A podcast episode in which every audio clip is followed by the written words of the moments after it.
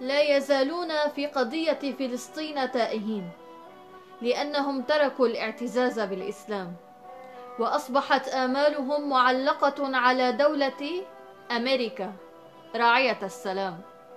وكيف يرعى السلام أكبر دولة إرهابية عرفتها البشرية؟ وثبت للعالم أجمع أنها لا توالي إلا اليهود. عن أي سلام تتحدثون بعد آلاف القتلى من الأطفال والنساء بلا ذنب؟ أي سلام بعد عشرات الآلاف من الجرحى وكثير منهم معاق طوال حياته؟ أي سلام بعد هدم بيوت المسلمين فوق أهلها؟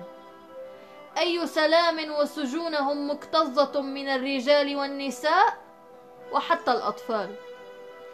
أي سلام؟ وهم يتوغلون ليل نهار في مدننا ومخيماتنا ويدنسون حتى مقدساتنا. أي مبادرة سلام وذل وهوان؟ نبيع فيه أرضنا المباركة وقدسنا المعظم. أخبروني بربكم. أي سلام؟